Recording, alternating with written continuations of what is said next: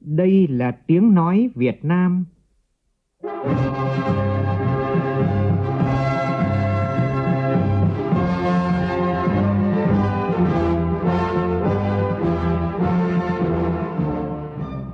là tiếng nói Việt Nam, phát thanh từ Hà Nội, thủ đô nước Cộng hòa xã hội chủ nghĩa Việt Nam.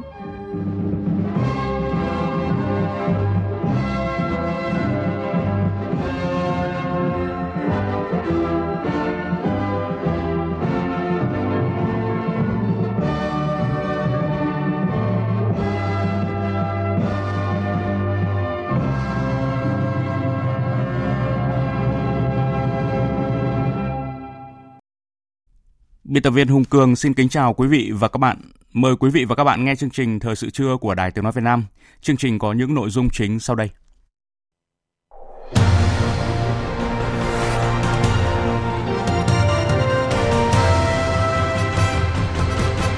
Sáng nay, các Bộ trưởng Bộ Xây dựng và Bộ trưởng Bộ Giao thông Vận tải tiếp tục trả lời chất vấn trước Quốc hội Cơ quan công an tỉnh Hà Giang đề nghị cơ quan có thẩm quyền đưa ra hình thức xử lý đối với những phụ huynh có con được nâng điểm tại kỳ thi Trung học phổ thông quốc gia năm 2018.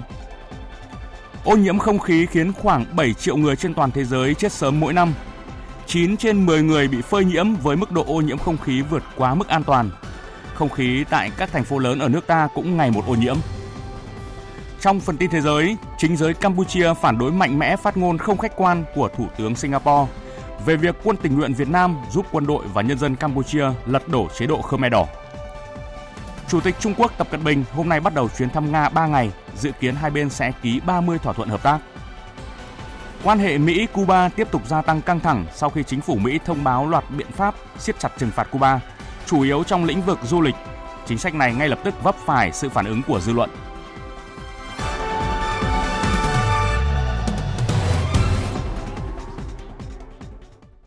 Bây giờ là nội dung chi tiết.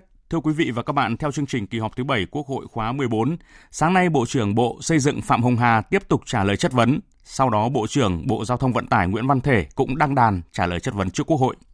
Mở đầu phiên làm việc buổi sáng nay, Bộ trưởng Bộ Xây dựng Phạm Hồng Hà trả lời chất vấn của các đại biểu Quốc hội, trọng tâm là các nội dung về quản lý các loại hình đầu tư bất động sản mới, vi phạm của các chủ đầu tư trong việc mở bán căn hộ, đảm bảo an toàn nhà ở cho người dân các vùng thiên tai. Nhóm phóng viên Nguyên Nhung và Nguyễn Hằng phản ánh. Phát biểu mở đầu phiên chất vấn sáng nay, Chủ tịch Quốc hội Nguyễn Thị Kim Ngân cho biết, chiều qua đã có một số đại biểu đặt câu hỏi với Bộ trưởng Bộ Xây dựng và sáng nay có 11 đại biểu đã đăng ký đặt câu hỏi với Bộ trưởng. Đại biểu Lưu Bình Nhưỡng đoàn Bến Tre đề nghị Bộ trưởng Bộ Xây dựng cho biết việc tiến hành quy hoạch nhà ở và khu dân cư cho đồng bào khu vực bị lũ lụt và lở đất như thế nào, Bộ trưởng Bộ Xây dựng Phạm Hồng Hà trả lời. Chính phủ đã ban hành và đang thực hiện bốn cái chương trình. Chương trình hỗ trợ nhà ở cho hộ nghèo khu vực nông thôn bao gồm cả các khu vực bị tác động thiên tai. Chương trình hỗ trợ hộ nghèo xây dựng nhà ở phòng tránh bão lụt tại khu vực miền Trung. Ngoài ra còn có chương trình hỗ trợ nhà ở cho người có công. Và đến nay đã hỗ trợ xây mới hoặc sửa chữa gần 650.000 căn hộ đảm bảo chỗ ở an toàn cho khoảng hơn 2,5 triệu người dân. Vừa qua, Thủ tướng Chính phủ đã giao Bộ Nông nghiệp và Phát triển Nông thôn nghiên cứu xây dựng đề án di dân khẩn cấp ở các vùng chịu thiệt hại nặng nề của thiên tai, sạt lở đất và sớm trình Thủ tướng Chính phủ để phê duyệt. Về câu hỏi của đại biểu Nguyễn Tạo đoàn Lâm Đồng về bất cập trong quản lý hiện nay của các loại hình đầu tư bất động sản mới, Bộ trưởng Phạm Hồng Hà cho biết. Các cái loại hình đầu tư bất động sản mới như là condotel, officetel, resort villa, vân vân Thủ tướng Chính phủ đã giao cho Bộ Xây dựng phải hoàn thành quy chuẩn, tiêu chuẩn và quy chế quản lý căn hộ văn phòng trong năm 2019. Bộ Tài nguyên và Môi trường phải hoàn thành hướng dẫn chế độ sử dụng đất cấp giấy chứng nhận trong năm 2019. Bộ Văn hóa, Thể thao và Du lịch hoàn thành quy chế quản lý căn hộ du lịch trong năm 2019. Việc sửa đổi bổ sung một số quy định tại các luật liên quan sẽ được tiếp tục nghiên cứu, đánh giá thận trọng và báo cáo Quốc hội xem xét quyết định. Chất vấn Bộ trưởng Phạm Hồng Hà, đại biểu Phan Thái Bình đoàn Quảng Nam gửi tới Bộ trưởng câu hỏi về tình trạng mua bán đất tại các dự án bất động sản trên giấy tờ theo hình thức hợp đồng góp vốn. Thực trạng trên thực địa chưa có đất, hạ tầng đầu tư chưa hoàn chỉnh, chưa đủ các điều kiện để cấp giấy chứng nhận quyền sử dụng đất, đại biểu chất vấn xin Bộ trưởng cho biết trách nhiệm cá nhân về vấn đề này và giải pháp trọng yếu nào để chấn chỉnh tình trạng nêu trên. Trả lời câu hỏi của đại biểu, Bộ trưởng nhấn mạnh chính quyền địa phương cần tăng cường thanh kiểm tra, nhắc nhở chủ đầu tư thực hiện đúng quy định pháp luật. Nếu vi phạm xử lý phạt tiền, phạt hành chính đúng quy định, trường hợp nghiêm trọng là xử lý hình sự. Liên quan đến vấn đề vi phạm của các chủ đầu tư trong việc mở bán căn hộ, Bộ trưởng Phạm Hồng Hà chỉ rõ. Mở bán căn hộ đã được quy định đầy đủ. Tuy nhiên, thực tế vẫn có một số chủ đầu tư vi phạm. Về giải pháp, chúng tôi đề nghị các sở xây dựng địa phương cần tăng cường quản lý, kịp thời có văn bản thông báo về điều kiện đủ để đưa vào kinh doanh khi các chủ đầu tư yêu cầu. Chính quyền địa phương cần tăng cường thanh tra, kiểm tra, nhắc nhở chủ đầu tư thực hiện đúng quy định pháp luật. Trong trường hợp cố tình vi phạm phải xử lý nghiêm theo quy định pháp luật gồm có phạt tiền, các biện pháp hành chính kèm theo và nếu vi phạm nghiêm trọng gây thiệt hại lớn thì phải xử lý theo pháp luật hình sự theo quy định pháp luật. Đối với nội dung hiện nay quản lý nhà nước về thị trường bất động sản còn nhiều bất cập, Bộ trưởng Phạm Hồng Hà cho biết nguyên nhân là do việc quản lý hiện còn phân tán ở nhiều bộ ngành. Việc quản lý nhà nước về bất động sản còn phân tán ở nhiều bộ, cụ thể là Bộ Xây dựng quản lý chung về thị trường bất động sản, Bộ Tài nguyên và Môi trường quản lý về đất đai, giá đất, chế độ sử dụng đất, Bộ Tài chính quản lý về thuế, tài chính về đất đai, Bộ Kế hoạch và Đầu tư quản lý về trình tự, thủ tục đầu tư dự án trong điều kiện hiện nay và chức năng nhiệm vụ cụ thể của từng bộ thì mô hình này tương đối hợp lý với điều kiện các bộ ngành phải có sự phối hợp chặt chẽ, thường xuyên, thống nhất. Việc xác định mô hình hợp lý hơn sẽ được tiếp tục nghiên cứu khi thực hiện các nghị quyết của Trung ương về tinh giản bộ máy và cán bộ. Kết thúc phiên chất vấn Bộ trưởng Bộ Xây dựng, Chủ tịch Quốc hội Nguyễn Thị Kim Ngân cho biết đã có 49 đại biểu đặt câu hỏi và 9 đại biểu tham gia tranh luận. Đây là lần đầu tiên Bộ trưởng Phạm Hồng Hà trả lời chất vấn trước Quốc hội. Về cơ bản, Bộ trưởng đã bao quát được một cách toàn diện các nội dung thuộc lĩnh vực được chất vấn, nắm vững tình hình thực trạng và trả lời hầu hết những vấn đề đại biểu nêu và thẳng thắn nhận trách nhiệm về những tồn tại hạn chế của ngành. Chủ tịch Nguyễn Thị Kim Ngân nêu rõ. Bộ Xây dựng đẩy mạnh cải cách thủ tục hành chính, công khai, minh bạch trong đầu tư xây dựng làm rõ trách nhiệm của cá nhân, tổ chức trong quản lý đầu tư xây dựng. Tiếp tục phân cấp mạnh hơn nữa trong quản lý đầu tư xây dựng các công trình và trong công tác quản lý xây dựng. Tăng cường công tác quản lý nhà nước về xây dựng và xử lý nghiêm các hành vi vi phạm về xây dựng, trong đó tập trung thanh tra, kiểm tra về chất lượng công trình, thực hiện quy hoạch chi tiết và công tác cấp phép xây dựng. Chú ý công tác rà soát về mật độ xây dựng độ cao, diện tích cây xanh, hệ thống phụ trợ trong xây dựng đô thị, khu dân cư, tổng kết hoàn thiện mô hình thanh tra xây dựng đô thị cho phù hợp với thực tiễn. Thưa quý vị, ngay sau phần trả lời chất vấn của Bộ trưởng Bộ Xây dựng Phạm Hồng Hà, thay mặt Thủ tướng Chính phủ phát biểu giải trình làm rõ những vấn đề thuộc lĩnh vực phụ trách, Phó Thủ tướng Trịnh Đình Dũng khẳng định thời gian tới chính phủ sẽ tiếp tục giả soát, cập nhật thông tin về quy hoạch, công khai quy hoạch và lắng nghe ý kiến người dân trong việc lập quy hoạch cũng như điều chỉnh, bổ sung quy hoạch, hạn chế thấp nhất tình trạng quy hoạch treo, dự án treo đang diễn ra ở nhiều địa phương. Tổng hợp của phóng viên Văn Hiếu. Trước ý kiến của cử tri và đại biểu Quốc hội đang bức xúc về tình trạng điều chỉnh quy hoạch chạy theo nhà đầu tư, điều chỉnh tùy tiện, nâng tầng cao, nâng mật độ xây dựng, làm gia tăng dân số, giảm không gian công cộng, gây quá tải lên hệ thống hạ tầng, ảnh hưởng nghiêm trọng đến cuộc sống của người dân, gây bức xúc trong dư luận. Phó Thủ tướng Trịnh Đình Dũng yêu cầu Bộ Xây dựng, các địa phương kiểm tra rà soát lại các quy hoạch điều chỉnh, xem xét xử lý nghiêm các quy hoạch điều chỉnh tùy tiện, không đáp ứng yêu cầu về quy chuẩn, tiêu chuẩn quy hoạch và không đảm bảo cảnh quan kiến trúc theo đúng quy định của pháp luật. Cho dừng thực hiện với các quy hoạch điều chỉnh vi phạm quy chuẩn, tiêu chuẩn đang thực hiện hoặc chưa thực hiện và có giải pháp đầu tư hạ tầng để đáp ứng yêu cầu gia tăng dân số và xử lý nghiêm cán bộ vi phạm. Theo Phó Thủ tướng, nguyên nhân của tình trạng quy hoạch treo là do chất lượng của quy hoạch thấp, thiếu tính dự báo, thiếu căn cứ kế hoạch, quy hoạch nhu cầu sử dụng đất, vượt quá khả năng đáp ứng của các nguồn lực. Đặc biệt là công tác quản lý thực hiện quy hoạch, thiếu kế hoạch dẫn đến có tình trạng cấp phép dự án tràn lan theo phong trào không phù hợp với nhu cầu của thị trường về các sản phẩm bất động sản. Chính vì vậy, giải pháp trong thời gian tới là thường xuyên rà soát, cập nhật thông tin về quy hoạch, công khai quy hoạch và lắng nghe ý kiến của người dân trong việc lập quy hoạch cũng như trong điều chỉnh, bổ sung quy hoạch. Muốn vậy thì chúng ta phải có cơ chế để lựa chọn các nhà tư vấn quy hoạch năng lực, có kinh nghiệm. Và thứ hai là thường xuyên giả soát cập nhật các thông tin quy hoạch, công khai quy hoạch và lắng nghe ý kiến của người dân góp ý về quy hoạch trong việc lập quy hoạch cũng như trong điều chỉnh bổ sung quy hoạch. Vấn đề thứ hai, sau khi có quy hoạch được phê duyệt thì các địa phương phải chủ động để lập cái kế hoạch thực hiện quy hoạch. Trong đó xác định lộ trình, cân đối nguồn lực theo quy hoạch mà đúng theo nghị định 11 chính phủ đã quy định rất là rõ trong này. Trả lời ý kiến của đại biểu Nguyễn Thanh Hồng đoàn Bình Dương về việc xử lý vi phạm trật tự xây dựng tại dự án số 8B Lê Trực, Hà Nội, Phó Thủ tướng Trịnh Đình Dũng cho biết, nhiều lần Thủ tướng Chính phủ đã yêu cầu thành phố Hà Nội xử lý nghiêm sai phạm của công trình này và hiện nay thành phố Hà Nội cũng đã tập trung xử lý, tuy nhiên đến nay vẫn chưa xong. Và tôi đề nghị Bộ Xây dựng phối hợp với Hà Nội để tiếp tục xử lý dứt điểm cái vụ việc này trên cơ sở đảm bảo an toàn tuyệt đối đến tính mạng của cư dân sống trong tòa nhà này cũng như là trong cái quá trình thực hiện triển khai xử lý. Cùng với đó, tôi đề nghị Ủy ban nhân dân thành phố Hà Nội phối hợp với Bộ Xây dựng và các cơ quan liên quan kiểm tra xử lý việc vi phạm tại khu nhà HH Linh Đàm. Trước lo lắng của các đại biểu Lê Thanh Vân đoàn Cà Mau, Phạm Tất Thắng đoàn Vĩnh Long liên quan đến việc tăng dân số gây áp lực lên hạ tầng các đô thị, đầu tư cơ sở hạ tầng không theo kịp tốc độ tăng dân số, do đó gây ùn tắc giao thông, áp lực lên hệ thống hạ tầng kỹ thuật như cấp thoát nước, xử lý nước thải.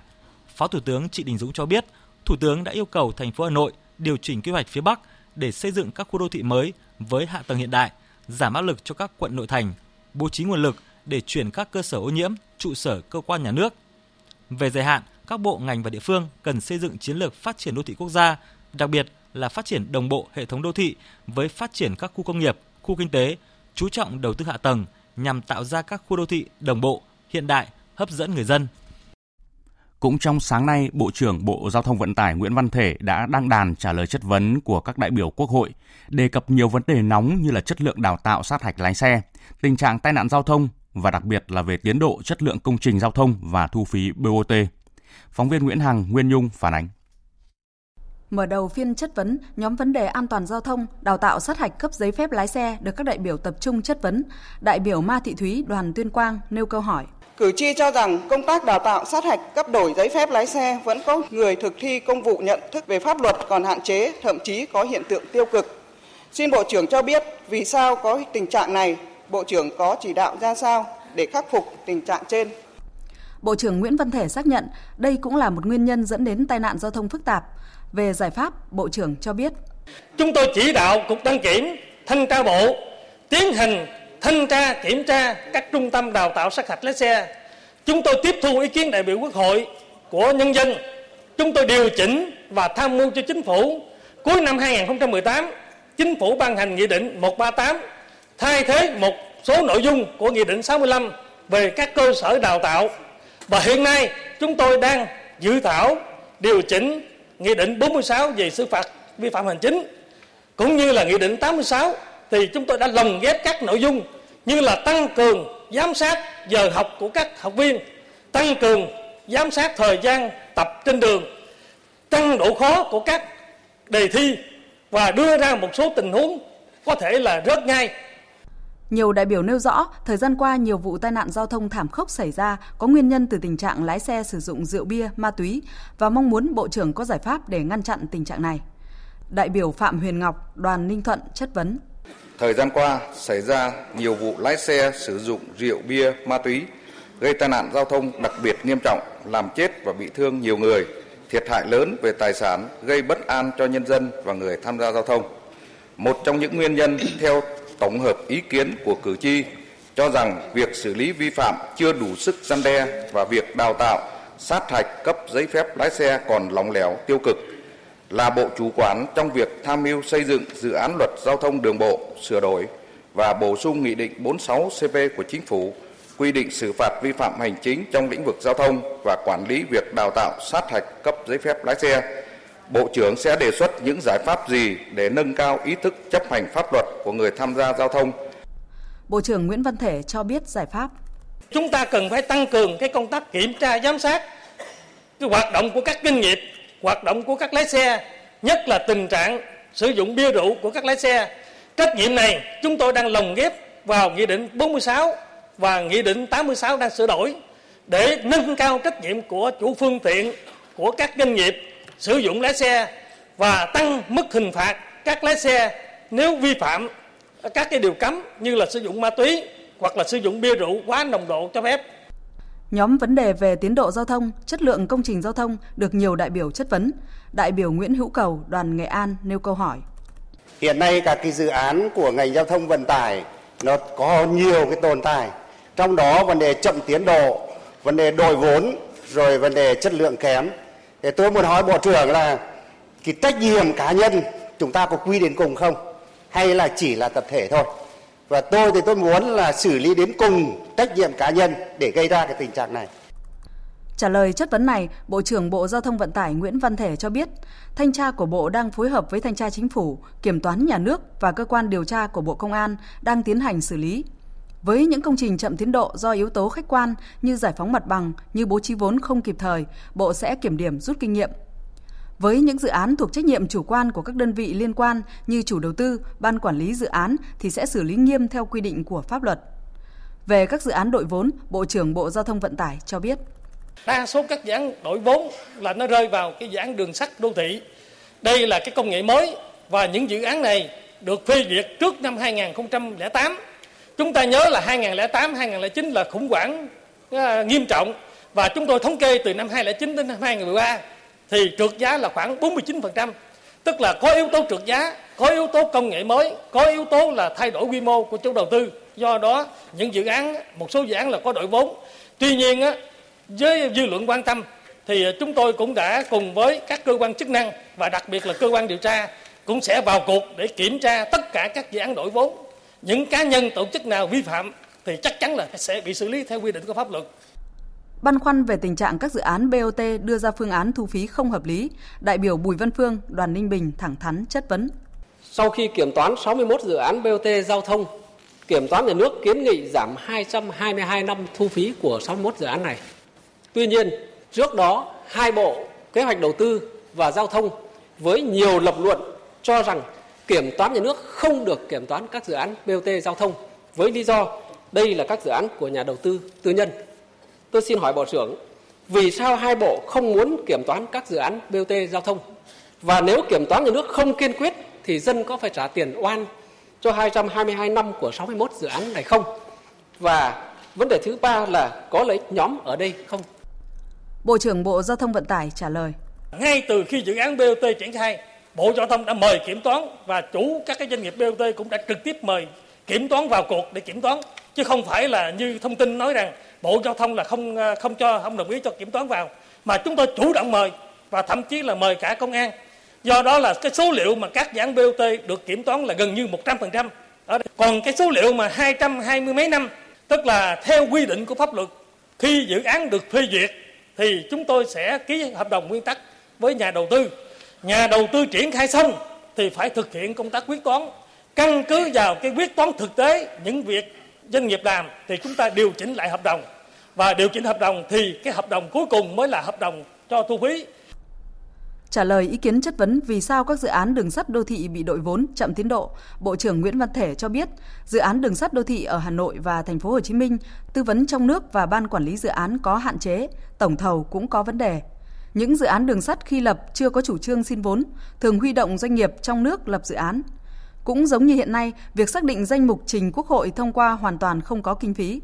Do đó, tỉnh chủ đầu tư căn cứ vào suất đầu tư và công trình tương tự để lập và trình Quốc hội, nên số liệu không chuẩn. Khi có chủ trương của Quốc hội, Bộ Giao thông Vận tải tiến hành lập dự án, tư vấn mới nghiên cứu kỹ. Cũng theo Bộ trưởng Bộ Giao thông Vận tải, qua thực hiện triển khai các dự án đường sắt thời gian qua, cán bộ kỹ thuật và tư vấn còn hạn chế.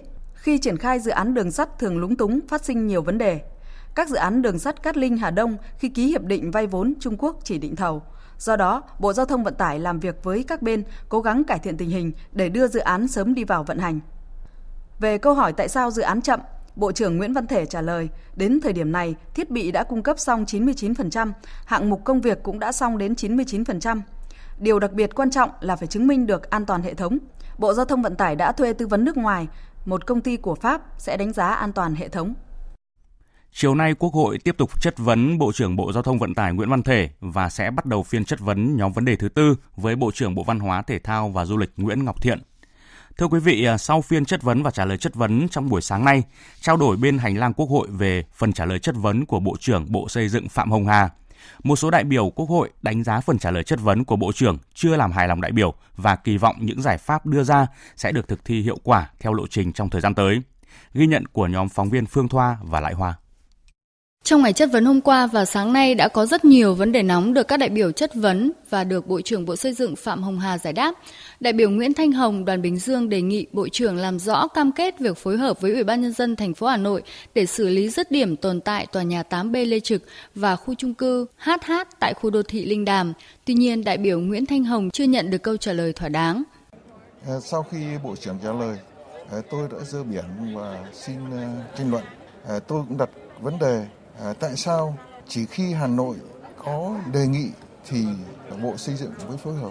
À, theo quy định pháp luật về xây dựng thì Bộ Xây dựng là cơ quan quản lý nhà nước về lĩnh vực ngành, lĩnh vực và tham mưu giúp chính phủ thực thi việc triển khai các quy định pháp luật trên toàn quốc. À, cho nên chính vì thế Bộ trưởng trả lời chưa thấy được sự chủ động và cái trách nhiệm quản lý ngành trong cái việc đôn đốc yêu cầu Hà Nội trong việc thực hiện cái vấn đề giải quyết cái công trình 80 Lê Trực và cả cái công trình khu hỗn hợp Hao Hát Minh Đàm. Về phần trả lời của Bộ trưởng Bộ Xây dựng Phạm Hồng Hà, đại biểu Nguyễn Thanh Hải đoàn Hòa Bình đánh giá phần trả lời của Bộ trưởng liên quan đến vấn đề sử dụng quỹ bảo trì trung cư và sửa chữa thiết kế trong tòa nhà trung cư đã đáp ứng mong mỏi của cử tri, có thời hạn giải quyết rõ ràng trong năm 2019 đối với cái trả lời này thì nó sẽ làm dịu cái những cái vấn đề những những cái cái cái, cái liên quan tới uh, những bức xúc của người dân trong thời gian vừa qua. Thế ngoài ra là một số các nhóm vấn đề khác liên quan tới việc ví dụ như ở vấn đề tòa nhà trung cư 8B Lê Trực này, rồi khu vực ờ, HH Linh Đàm này thì cũng đã được uh, Bộ xây dựng nhận trách nhiệm và đồng thời là cũng phối hợp với cả các ủy ban nhân dân các tỉnh trong thời gian tới.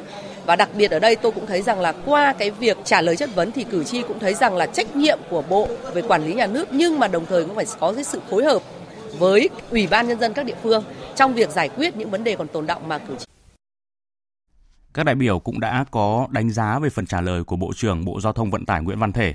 Bên hành lang Quốc hội, các đại biểu cho rằng mặc dù thời gian nhận nhiệm vụ ngắn, Bộ trưởng Bộ Giao thông Vận tải đã giải quyết nhiều bất cập, nhiều vấn đề nổi cộm bức xúc.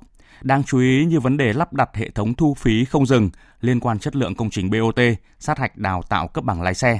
Nhóm phóng viên Phương Thoa và Lại Hoa phản ánh. Các đại biểu đánh giá Bộ trưởng Nguyễn Văn Thể đã trả lời chất vấn trước Quốc hội những vấn đề hết sức nóng trong lĩnh vực giao thông vận tải. Số lượng đại biểu tham gia chất vấn nhiều hơn so với các bộ trưởng trưởng ngành trước.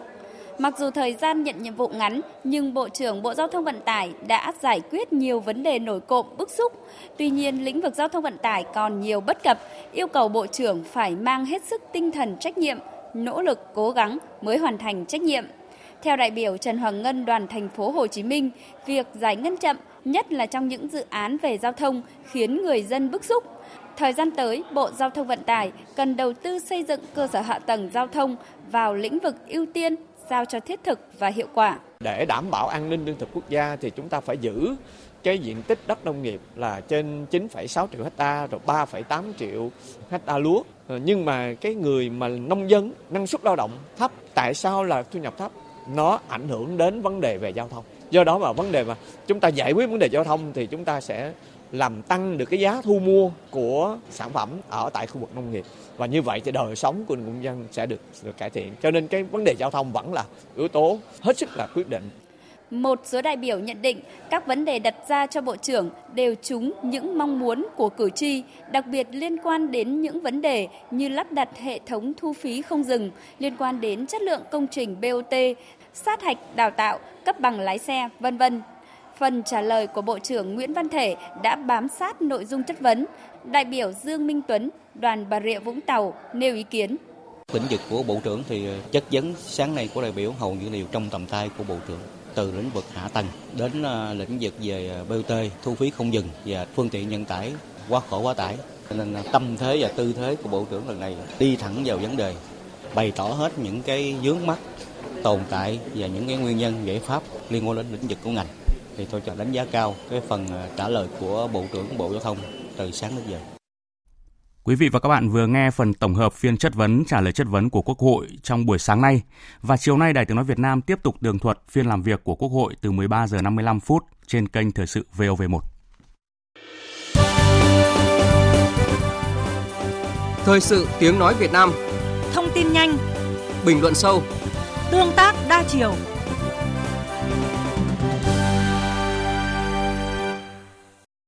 Mời quý vị nghe tiếp chương trình Thời sự trưa của Đài Tiếng nói Việt Nam. Nhận lời mời của Thủ tướng Chính phủ Nguyễn Xuân Phúc, Thủ tướng Cộng hòa Italia Giuseppe Conte bắt đầu chuyến thăm chính thức Việt Nam trong hai ngày là hôm nay và ngày mai. Sáng nay tại Phủ Chủ tịch, Thủ tướng Nguyễn Xuân Phúc đã chủ trì lễ đón trọng thể Thủ tướng Italia.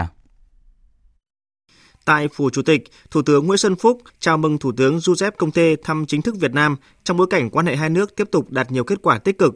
Sau khi kết thúc lễ đón, Thủ tướng Nguyễn Xuân Phúc và Thủ tướng Giuseppe Conte dẫn đầu đoàn cấp cao hai nước tiến hành hội đàm.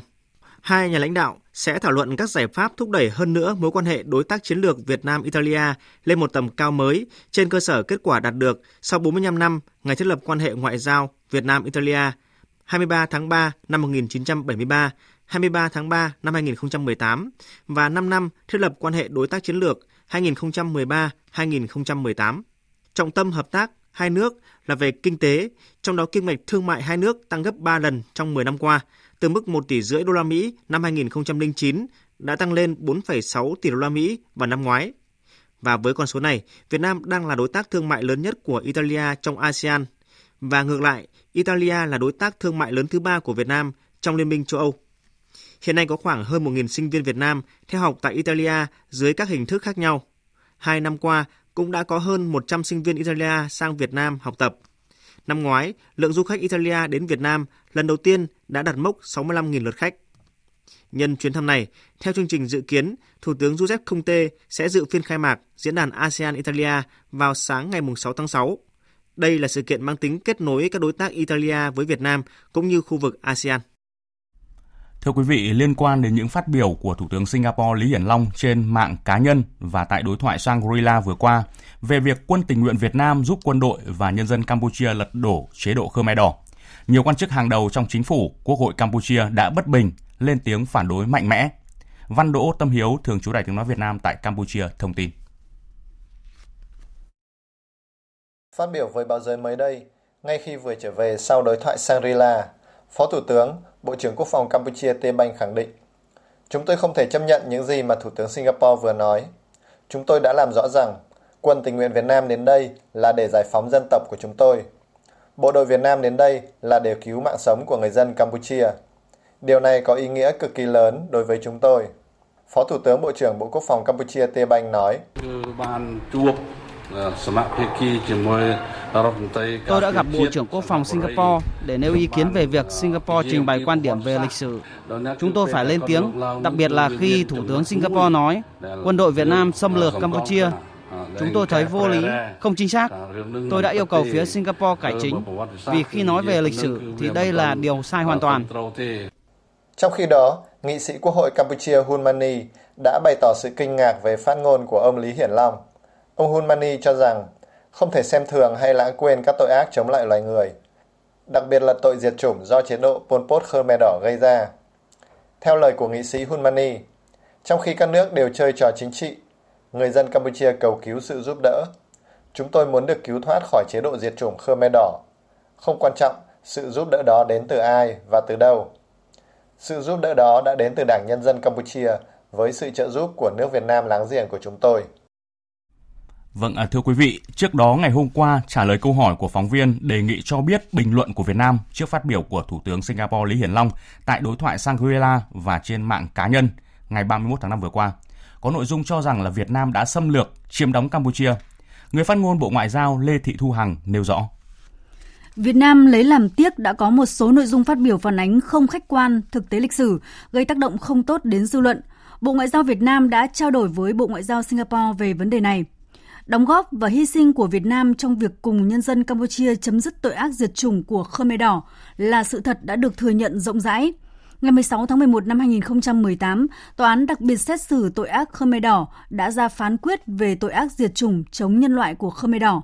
Phán quyết đã phản ánh khách quan sự thật lịch sử, thực thi công lý, trả lại công bằng cho các nạn nhân, được Liên Hợp Quốc và cộng đồng quốc tế hoan nghênh.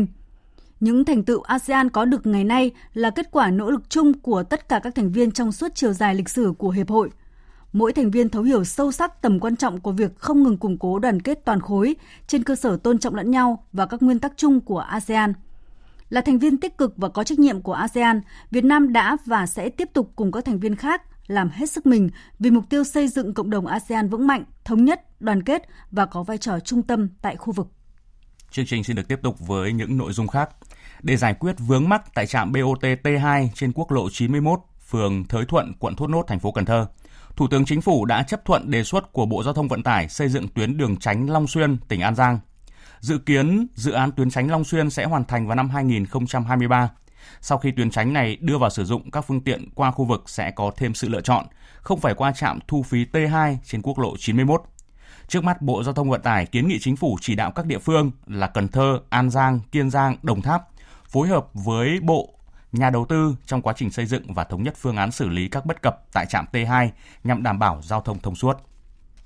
Về dịch tả lợn châu Phi, theo công bố mới nhất của Cục Thú y Bộ Nông nghiệp và Phát triển Nông thôn, dịch đã lan ra 52 tỉnh, thành phố, địa phương. Mới nhất uh, công bố dịch là Đà Nẵng. Tại cuộc họp thống nhất cách thức và mức hỗ trợ người dân, doanh nghiệp một cách hợp lý, khi lợn bị bệnh à, tả lợn à, buộc phải tiêu hủy, hầu hết các đại biểu thống nhất với phương án đưa ra nghị quyết số 16 của chính phủ, đó là hỗ trợ bằng kg với ít nhất 80% giá thị trường. Tại hội nghị phối hợp triển khai công tác thống kê do Bộ Nông nghiệp và Phát triển Nông thôn phối hợp Tổng cục Thống kê diễn ra sáng nay tại Hà Nội, các đại biểu khẳng định chất lượng thông tin thống kê có ý nghĩa hết sức quan trọng trong chỉ đạo và tổ chức sản xuất, đảm bảo hiệu quả phát triển ngành nông nghiệp bền vững. Tham dự có đại diện Sở Nông nghiệp và Phát triển Nông thôn 31 tỉnh, thành phố, khu vực phía Bắc. Phản ánh của phóng viên Minh Long. Nhiều đại biểu cho rằng do nguồn lực và số mẫu hạn chế nên chất lượng thông tin chưa được như mong muốn. Việc trao đổi, chia sẻ thông tin số liệu thống kê giữa Bộ Nông nghiệp và Phát triển Nông thôn và Tổng cục Thống kê thời gian qua có lúc có nơi chưa kịp thời. Về thông tin thống kê trong lĩnh vực trồng trọt, chăn nuôi như diện tích, quy mô sản lượng, dịch bệnh, thiệt hại do thiên tai, giá nông sản và vật tư nông nghiệp đầu vào. Một số ý kiến cho rằng nguyên nhân chính không thống nhất là do còn khác nhau về khái niệm phạm vi chỉ tiêu, thời gian, lịch báo cáo không trùng khớp, số liệu điều tra chính thức còn chênh lệch so với số liệu báo cáo tiến độ. Ông Tăng Đức Thiện, trưởng phòng thống kê nông nghiệp, Cục Thống kê tỉnh Hải Dương nêu ý kiến. Thực trạng về sản xuất nông nghiệp của mình là rất manh mún, các cái đơn vị điều tra nó rất nhiều, rất lớn cho nên mình chỉ điều tra mẫu rất nhỏ. Ngoài phương án điều tra rồi cách thức tổ chức triển khai thực hiện ở dưới các địa phương thì nó còn phụ thuộc rất lớn vào đối tượng à, thu thập thông tin. Cụ thể là các cái chủ hộ. Trên thực tế thì à, triển khai à, các cuộc điều tra, việc cung cấp thông tin của các chủ hộ đấy cái tinh thần trách nhiệm cũng chưa được cao. Có những chủ hộ thì ý thức rất tốt, người ta cung cấp thông tin một cách đầy đủ, chính xác. Nhưng có những chủ hộ ấy thì việc thực hiện trách nhiệm ấy nó chưa được tốt. Nó cũng ảnh hưởng đến cái nguồn thông tin đầu vào. Thưa quý vị, hôm nay mùng 5 tháng 6 là ngày môi trường thế giới. Chủ đề ngày môi trường thế giới năm nay là chống lại ô nhiễm không khí. Đây là lời kêu gọi cùng nhau hành động để chống lại một trong những thách thức lớn về môi trường. Thông tin được đưa ra trong ngày hôm nay đó là khoảng 7 triệu người trên toàn thế giới chết sớm mỗi năm do ô nhiễm không khí, với khoảng 4 triệu ca tử vong xảy ra ở châu Á, Thái Bình Dương. 9 trên 10 người trên toàn thế giới bị phơi nhiễm với mức độ ô nhiễm không khí vượt quá mức an toàn do Tổ chức Y tế Thế giới quy định. Thưa quý vị, không khí tại thành phố Hà Nội và một số đô thị lớn cũng đang trên đà suy thoái. Thậm chí một số thời điểm tại Hà Nội, các chỉ số ô nhiễm vượt tiêu chuẩn cho phép đến nhiều lần. Đây là cảnh báo của các chuyên gia môi trường về tình trạng ô nhiễm không khí tại Hà Nội và ở một số đô thị lớn của Việt Nam. Thậm chí có những ý kiến cho rằng chất lượng không khí đang tuột khỏi tầm kiểm soát. Quang Huy, phóng viên Đài tiếng nói Việt Nam có bài Chất lượng không khí tại các đô thị lớn đã vượt tầm kiểm soát. Mới chỉ những tháng đầu hè, nhưng hệ cứ ra đường là đối mặt với nóng bức, khói bụi. Bụi mù mịt từ các hoạt động xây dựng cho đến khói bụi từ những ống khói của những phương tiện giao thông. Theo thống kê tại Hà Nội, với hơn 4 triệu phương tiện, hoạt động giao thông chiếm tới 85% lượng khí thải carbonic và 95% lượng các hợp chất hữu cơ lơ lửng, dễ bay hơi mà mắt thường không quan sát được. Đây là các độc tố làm giảm trí nhớ, khả năng nhận thức. Chị Quách Thị Liên, một người buôn bán hàng rong trên đường phố Hà Nội cho biết, bụi kinh khủng không thể tưởng tượng được. Thậm chí đeo khẩu trang này mà về nhà mà mũi mình vẫn bị đen. Cái mũi mình rất là khó chịu mà nó cay cay rất là ô nhiễm. Trung tâm Phát triển và Sáng tạo xanh phân tích chỉ ra rằng người dân Hà Nội đang phải tiếp xúc với không khí bị ô nhiễm với mức ô nhiễm xếp thứ hai trong số 23 thành phố được khảo sát ở một số quốc gia Đông Nam Á. Bà Nguyễn Thị Hằng, điều phối viên chương trình nước và không khí sạch của Trung tâm Phát triển và Sáng tạo xanh khuyến cáo người dân trước tình trạng ô nhiễm không khí của Hà Nội. Người dân chủ động cập nhật thông tin chất lượng không khí qua internet để biết được trước khi mọi cái hoạt động ở ngoài trời của mình ấy nếu như mà chất lượng không khí mà nó quá kém thì mình không nên đi ra ngoài đặc biệt là với trẻ con theo nhiều chuyên gia môi trường thì sở dĩ không thể kiểm soát được tình trạng ô nhiễm không khí ở các thành phố lớn nói chung và ở Hà Nội nói riêng là do sự gia tăng quá nhanh của các phương tiện giao thông cá nhân.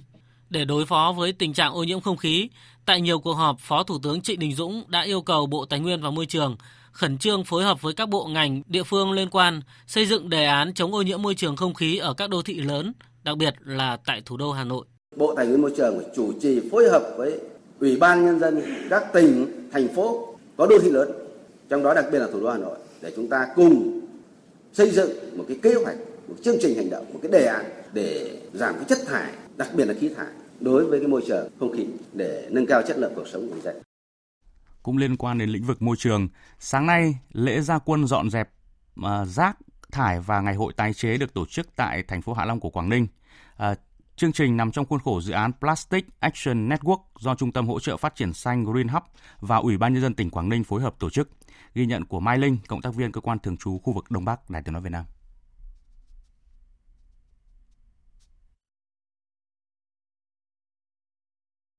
Ngay từ 7 giờ sáng, tại Cung văn hóa Thanh thiếu niên tỉnh Quảng Ninh, hàng nghìn người dân thành phố Hạ Long đã dự meeting và ra quân dọn rác hưởng ứng Ngày Đại dương Thế giới mùng 8 tháng 6.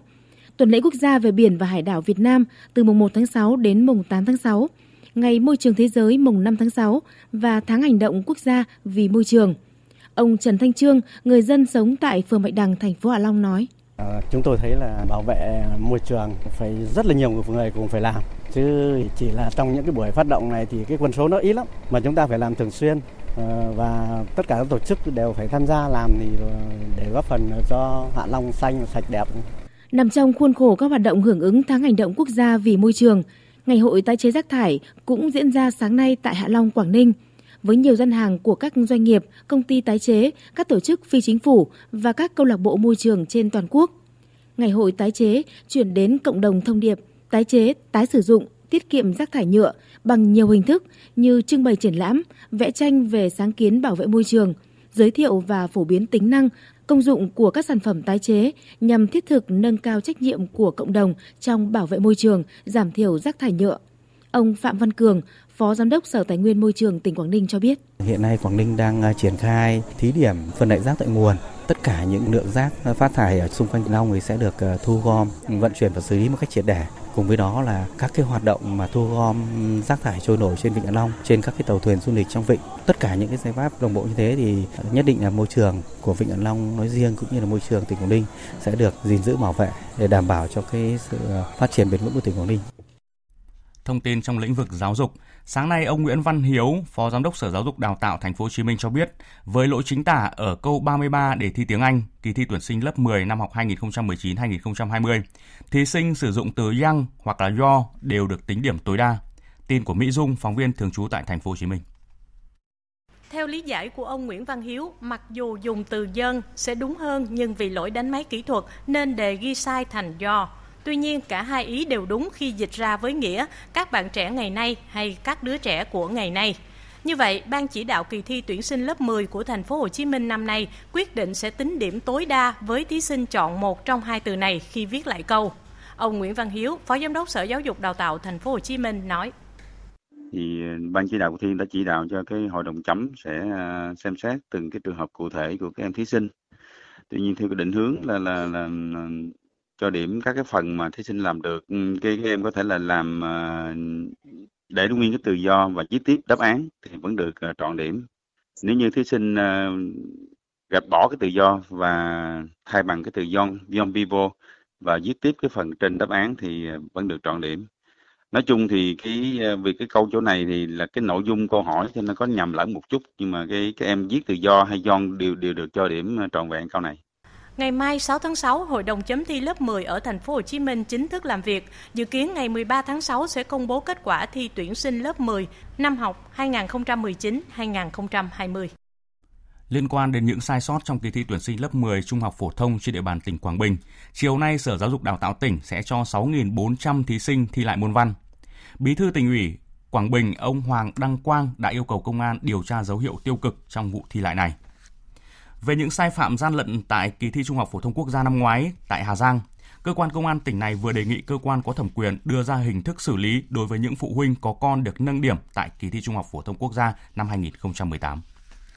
Qua điều tra, Công an tỉnh Hà Giang đã xác định tại Hội đồng thi Trung học phổ thông quốc gia năm 2018 tỉnh Hà Giang có 107 thí sinh được can thiệp nâng điểm. 210 phụ huynh của các thí sinh này hiện đang làm việc trong các cơ quan, lực lượng vũ trang, kinh doanh tại tỉnh Hà Giang và một số tỉnh khác. Trước đó, Cơ quan An ninh điều tra Công an tỉnh Hà Giang đã kết thúc điều tra, chuyển hồ sơ sang Viện Kiểm sát Nhân dân cung cấp, đề nghị truy tố 5 bị can về tội lợi dụng chức vụ quyền hạn trong khi thi hành công vụ. Tiếp theo sẽ là những thông tin về thời tiết. Do ảnh hưởng của vùng áp thấp nóng phía Tây với đới gió Tây Nam gây hiệu ứng phơn, nên các tỉnh Trung Bộ và vùng đồng bằng Bắc Bộ xuất hiện nắng nóng diện rộng với nhiệt độ cao nhất khoảng 35 đến 37 độ, có nơi trên 37 độ. Và từ ngày mai, nắng nóng sẽ tiếp tục mở rộng ra các tỉnh Trung Du Bắc Bộ. Thời gian có nhiệt độ trên 35 độ từ 11 giờ đến 16 giờ. Và cảnh báo vùng núi Bắc Bộ cũng như thủ đô Hà Nội chiều tối và đêm xảy ra mưa rông, có nơi mưa vừa mưa to như chiều tối qua. Trung Bộ, sau một ngày nắng nóng cũng dễ có mưa rông nhiệt cục bộ, Tây Nguyên và Nam Bộ sáng có nắng nhưng chiều tối có mưa rông. Riêng thành phố Hồ Chí Minh có thể ngập úng. Tất cả các vùng mưa đều cảnh báo lốc xét và gió giật mạnh.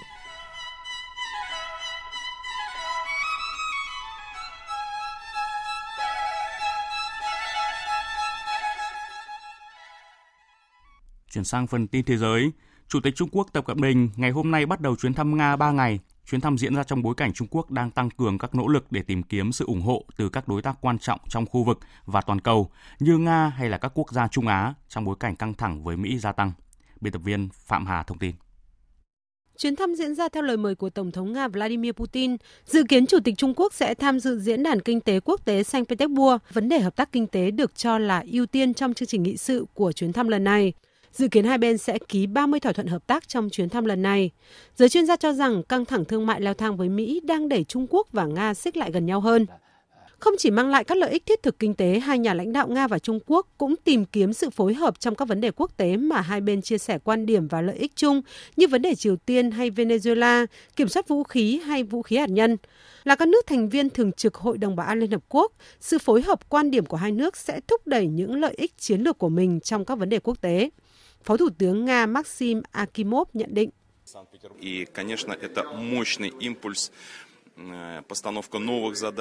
Có những động lực mạnh mẽ thúc đẩy sự hợp tác giữa hai quốc gia. Cuộc gặp giữa hai nhà lãnh đạo sẽ tạo ra sức mạnh để duy trì trật tự toàn cầu, tăng cường sự ổn định và tin tưởng lẫn nhau trên thế giới. Do đó, chúng tôi mong đợi chuyến thăm này sẽ thúc đẩy mối quan hệ hợp tác song phương. Cùng với việc thắt chặt mối quan hệ chiến lược với Nga, Chủ tịch Trung Quốc Tập Cận Bình trong tháng này cũng có chuyến thăm Kyrgyzstan để tham dự hội nghị thượng đỉnh tổ chức hợp tác Thượng Hải và một diễn đàn an ninh khu vực khác tại Tajikistan. Trong khi đó, Phó Chủ tịch Trung Quốc Vương Kỳ Sơn cũng đi thăm Pakistan trước khi đến Hà Lan hay Đức. Hàng loạt các hoạt động ngoại giao con thoi của các nhà lãnh đạo Trung Quốc diễn ra khi cuộc đối đầu thương mại với Mỹ tăng nhiệt khiến giới quan sát nhận định Trung Quốc đang thúc đẩy chiến dịch tìm kiếm sự ủng hộ toàn cầu trong nỗ lực đối phó với Mỹ. Tiếp tục chuyến thăm Anh, Tổng thống Mỹ Donald Trump ngày hôm qua đã có cuộc gặp với Thủ tướng Anh Theresa May và đồng chủ trì một cuộc thảo luận bàn tròn với đại diện các doanh nghiệp Mỹ và Anh. Lãnh đạo hai nước cũng đã có cuộc họp báo chung cùng ngày. Phóng viên Phạm Huân, thường trú tại Mỹ, phản ánh. Mở đầu cuộc họp báo, Thủ tướng Anh Theresa May cảm ơn Tổng thống Trump đã hợp tác với Anh trong việc trục xuất 60 nhân viên tình báo Nga sau vụ tấn công bằng chất độc thần kinh trên lãnh thổ của Anh. Thủ tướng Theresa May cũng cảm ơn Tổng thống Donald Trump đã ra lệnh thực hiện không kích ở Syria sau cáo buộc sử dụng vũ khí hóa học, cũng như đề nghị các nước thành viên NATO phải cùng chia sẻ gánh nặng tài chính với Mỹ. Thủ tướng Theresa May cũng cho biết Mỹ và Anh hiện vẫn còn bất đồng xung quanh các vấn đề Iran và Hiệp định Paris chống biến đổi khí hậu. Về phần mình, Tổng thống Donald Trump ca ngợi mối quan hệ đồng minh giữa Mỹ và Anh và phủ nhận hai nước đang bất đồng xung quanh tập đoàn viễn thông Huawei của Trung Quốc. Ông Trump cũng bày tỏ mong muốn có được một thỏa thuận thương mại lớn với Anh sau khi nước này rời khỏi Liên minh châu Âu. Ngày hôm nay, tôi và Thủ tướng Theresa May đã thảo luận mối quan hệ kinh tế đang phát triển mạnh mẽ giữa hai nước và tham gia một buổi thảo luận bàn tròn với lãnh đạo các doanh nghiệp công nghiệp. Tổng vốn đầu tư giữa hai nước hiện nay là hơn 1.000 tỷ đô la. Anh là nhà đầu tư nước ngoài và thị trường xuất khẩu ở châu Âu lớn nhất của Mỹ. Trong bối cảnh Anh đang chuẩn bị rời Liên minh châu Âu, Mỹ cam kết một thỏa thuận thương mại lớn giữa hai nước. Thỏa thuận này có tiềm năng rất lớn, có thể lớn hơn 2 tới 3 lần so với giá trị thương mại giữa hai nước hiện nay.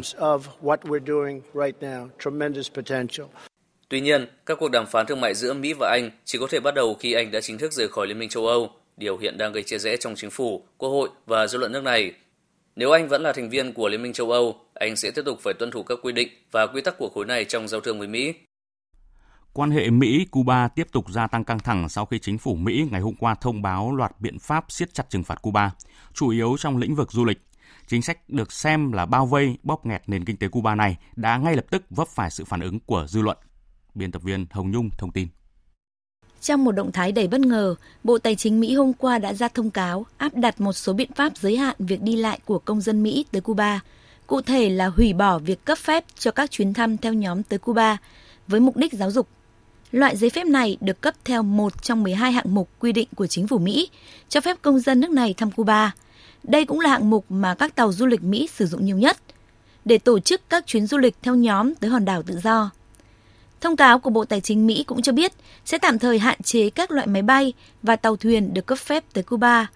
Với các biện pháp mới này, Mỹ đã chính thức cắt đứt một trong những con đường đi du lịch chính ngạch cho phép các hãng lữ hành của Mỹ tổ chức cho công dân Mỹ sang đảo quốc Caribe này. Dự kiến các biện pháp trừng phạt Cuba sẽ có hiệu lực trong ngày 5 tháng 6 sau khi được đăng tải trên công bố liên bang. Các biện pháp của chính quyền Mỹ đã ngay lập tức vấp phải sự phản ứng của dư luận.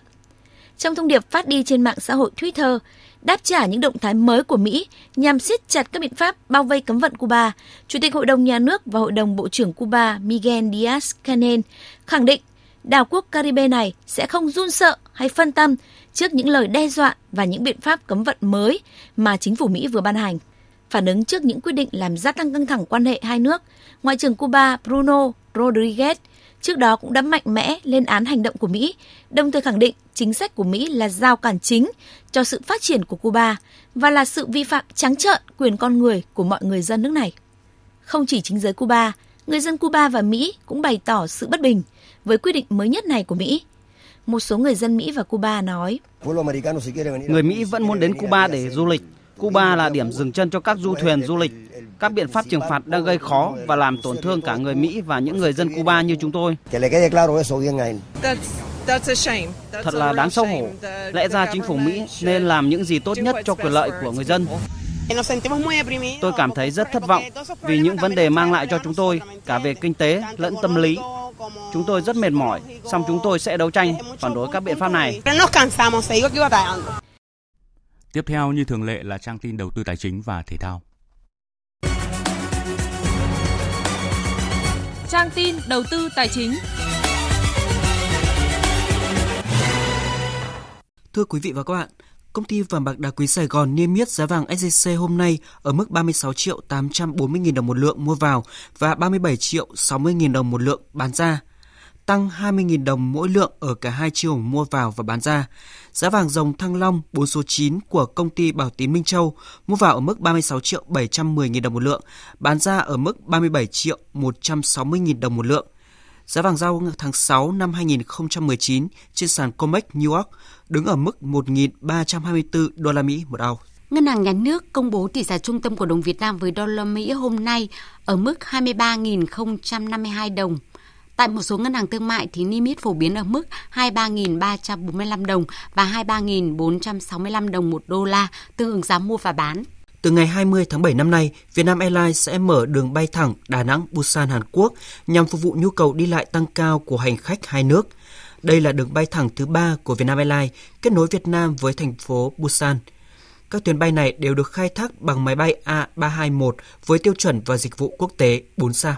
Xin chuyển sang các thông tin về thị trường chứng khoán. Thưa quý vị và các bạn, trên thị trường chứng khoán Việt Nam, VN Index cũng hòa chung với chứng khoán thế giới và khu vực khi nhảy vọt trên gần mốc 960 điểm khi mở cửa phiên sáng nay. Sau đó đà tăng của chỉ số bị chặn lại do lượng hàng chờ bán còn khá lớn, trong khi bên mua vẫn chưa mạnh dạn giải ngân. Sau hơn một tiếng giao dịch trên sàn thành phố Hồ Chí Minh mới chỉ có 6 mã có tổng khớp lệnh trên 1 triệu đơn vị, trong đó chỉ duy nhất NBB có tổng khớp lệnh trên 1,5 triệu đơn vị.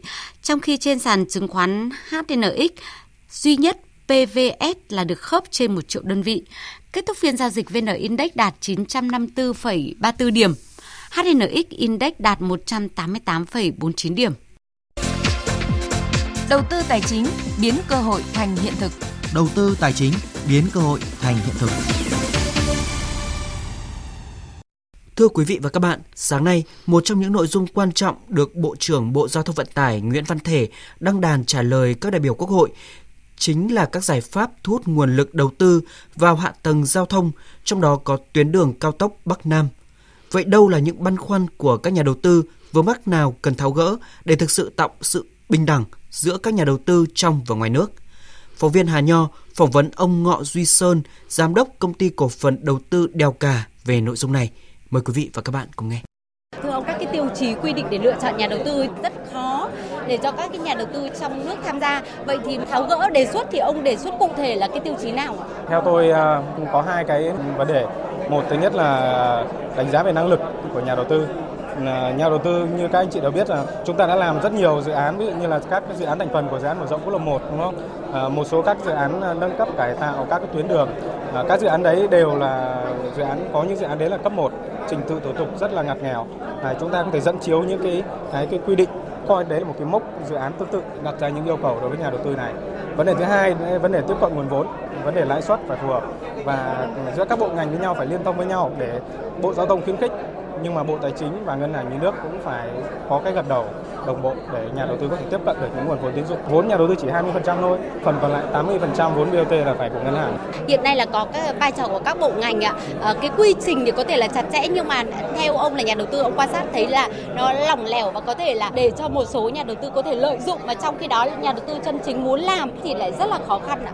Chúng ta đã làm nhiều dự án rồi, cả nhà đầu tư và nhà nước cũng bắt đầu có nhiều kinh nghiệm rồi nên là các các cái gọi là lỗ hổng thì sẽ dần được thắt chặt thôi.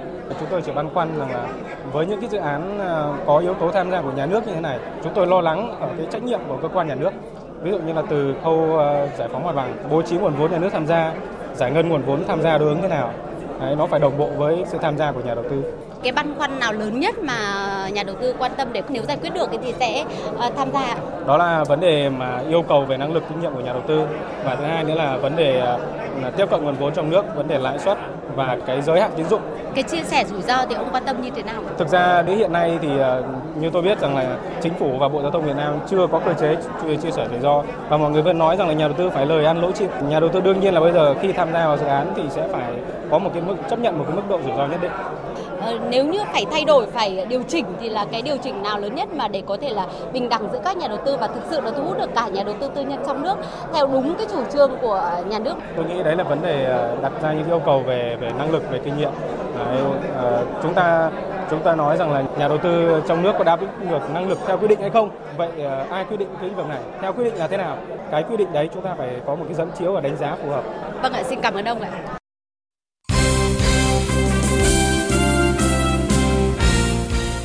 quý vị và các bạn, vào lúc 19 giờ 45 phút tối nay, đội tuyển Việt Nam sẽ có cuộc so tài với Thái Lan tại King Cup 2019. Để chuẩn bị cho cuộc thư hùng này, tối qua thầy trò huấn luyện viên Park Hang-seo đã có buổi tập cuối cùng. Buổi tập của đội tuyển Việt Nam diễn ra trên sân Khao Kradong, cách nơi đóng quân khoảng 4 km. Theo ghi nhận của các phóng viên, buổi tập diễn ra trong bầu không khí vui vẻ, thoải mái. Huấn luyện viên Park Hang-seo đã cho các cầu thủ thực hiện một bài tập khá lạ lẫm nhằm tăng tính phản xạ của cầu thủ. Theo đó, ông chia các học trò thành từng cặp, tập các động tác vỗ nhẹ vào người, vào mặt nhau. Sau phần khởi động, tạo sự vui nhộn, đội tuyển Việt Nam bước vào bài tập chiến thuật quen thuộc. Hiện tại, không có cầu thủ nào gặp vấn đề sức khỏe và tất cả đều sẵn sàng xung trận. Trận đấu giữa Việt Nam và Thái Lan sẽ được Đài Tiếng Nói Việt Nam tường thuật trực tiếp trên các kênh phát thanh VOV1, VOV2 và trên VTC1. Mời quý vị và các bạn chú ý đón nghe. Trong khi đó, thưa các bạn, những ngày vừa qua thì Hiệp hội bóng đá Thái Lan và truyền thông nước này đã tìm mọi cách để khích lệ tinh thần thầy trò huấn luyện viên Yodok Thai. Mới nhất thì tờ Samsport cho biết Thái Lan sẽ được Hiệp hội bóng đá nước này thưởng hơn 8 tỷ đồng nếu đánh bại đội tuyển Việt Nam. Ngoài ra thì đội bóng xứ Chùa Vàng còn nhận cơn mưa tiền thưởng từ các tổ chức và các cá nhân khác. Để chuẩn bị cho trận đấu giao hữu với U23 Myanmar, chiều qua đội tuyển U23 Việt Nam đã có trận đấu tập với câu lạc bộ Viettel và hai đội hòa nhau không bàn thắng sau 90 phút thi đấu. Tỷ số không phải là vấn đề quan trọng, nhưng thông qua trận đấu này, huấn luyện viên Kim Han Jun vẫn còn nhiều việc phải làm, nhất là khả năng sân bàn của hàng công trước trận giao hữu với U23 Myanmar. Sáng nay, U23 Việt Nam có buổi tập cuối cùng tại sân Trung tâm Đào tạo bóng đá trẻ Việt Nam trước khi di chuyển lên thành phố Việt Trì, Phú Thọ vào ngày mai để chuẩn bị cho trận đấu giao hữu với đội tuyển U23 Myanmar. Xin được chuyển sang những tin tức đáng chú ý khác. Thưa các bạn, hôm qua ngày 4 tháng 6 thì giải điền kinh Grand Prix châu Á đã diễn ra tại Trùng Khánh, Trung Quốc. Vận động viên Quách Thị Lan tham dự chung kết nội dung 400m nữ và đã cán đích đầu tiên với thành tích là 52 giây 63. Hơn vận động viên về nhì người Sri Lanka 61% giây. Và hôm nay ngày 5 tháng 6 thì Quách Thị Lan thi đấu nội dung sở trường là 400m giao nữ đây là cự ly mà vận động viên quê Thanh Hóa đã giành tấm huy chương vàng tại giải vô địch châu Á hồi cuối tháng 4 vừa qua. Còn tại ngày thi đấu thứ hai của giải VTS Master 500 lần thứ hai năm 2019, không chứng kiến nhiều bất ngờ khi các tay vợt hạt giống đều có những trận gia quân suôn sẻ, giành thắng lợi để tiến vào vòng tứ kết. Trong ngày ra quân, hạt giống số 1 nội dung đơn nam Hoàng Thành Trung của Hải Đăng Tây Ninh thắng nhanh từ Ngọc Nhật của BKMX Bình Dương 60 và 61 Trong khi đó, hạt giống số 2 Nguyễn Đắc Tiến của Hà Nội cũng dễ dàng vượt qua Nguyễn Minh Nhật của Hưng Thịnh Thành phố Hồ Chí Minh sau hai set cùng điểm số 60 Còn tại nội dung đơn nữ, các hạt giống số 1 và số 2 là Trần Thụy Thanh Trúc của Hưng Thịnh Thành phố Hồ Chí Minh và Phan Thị Thanh Bình của Đà Nẵng cũng đã thắng dễ các đối thủ Lê Thị Đào của Hải Dương và Giáp Minh Tâm để có vé vào vòng sau. Thưa các bạn, sau khi có tên trong danh sách 20 cầu thủ tiêu biểu được UEFA công bố, siêu sao Messi của câu lạc bộ Barcelona tiếp tục giành giải bàn thắng đẹp nhất Champions League mùa bóng 2018-2019 do người hâm mộ bình chọn. Đó là bàn thắng trong trận bán kết lượt đi giữa Barcelona và Liverpool trên sân Nou Camp. Messi thực hiện pha đá phạt cự ly khoảng 30 mét, bóng bay vào góc chữ A của khung thành khiến Alisson không thể cản phá.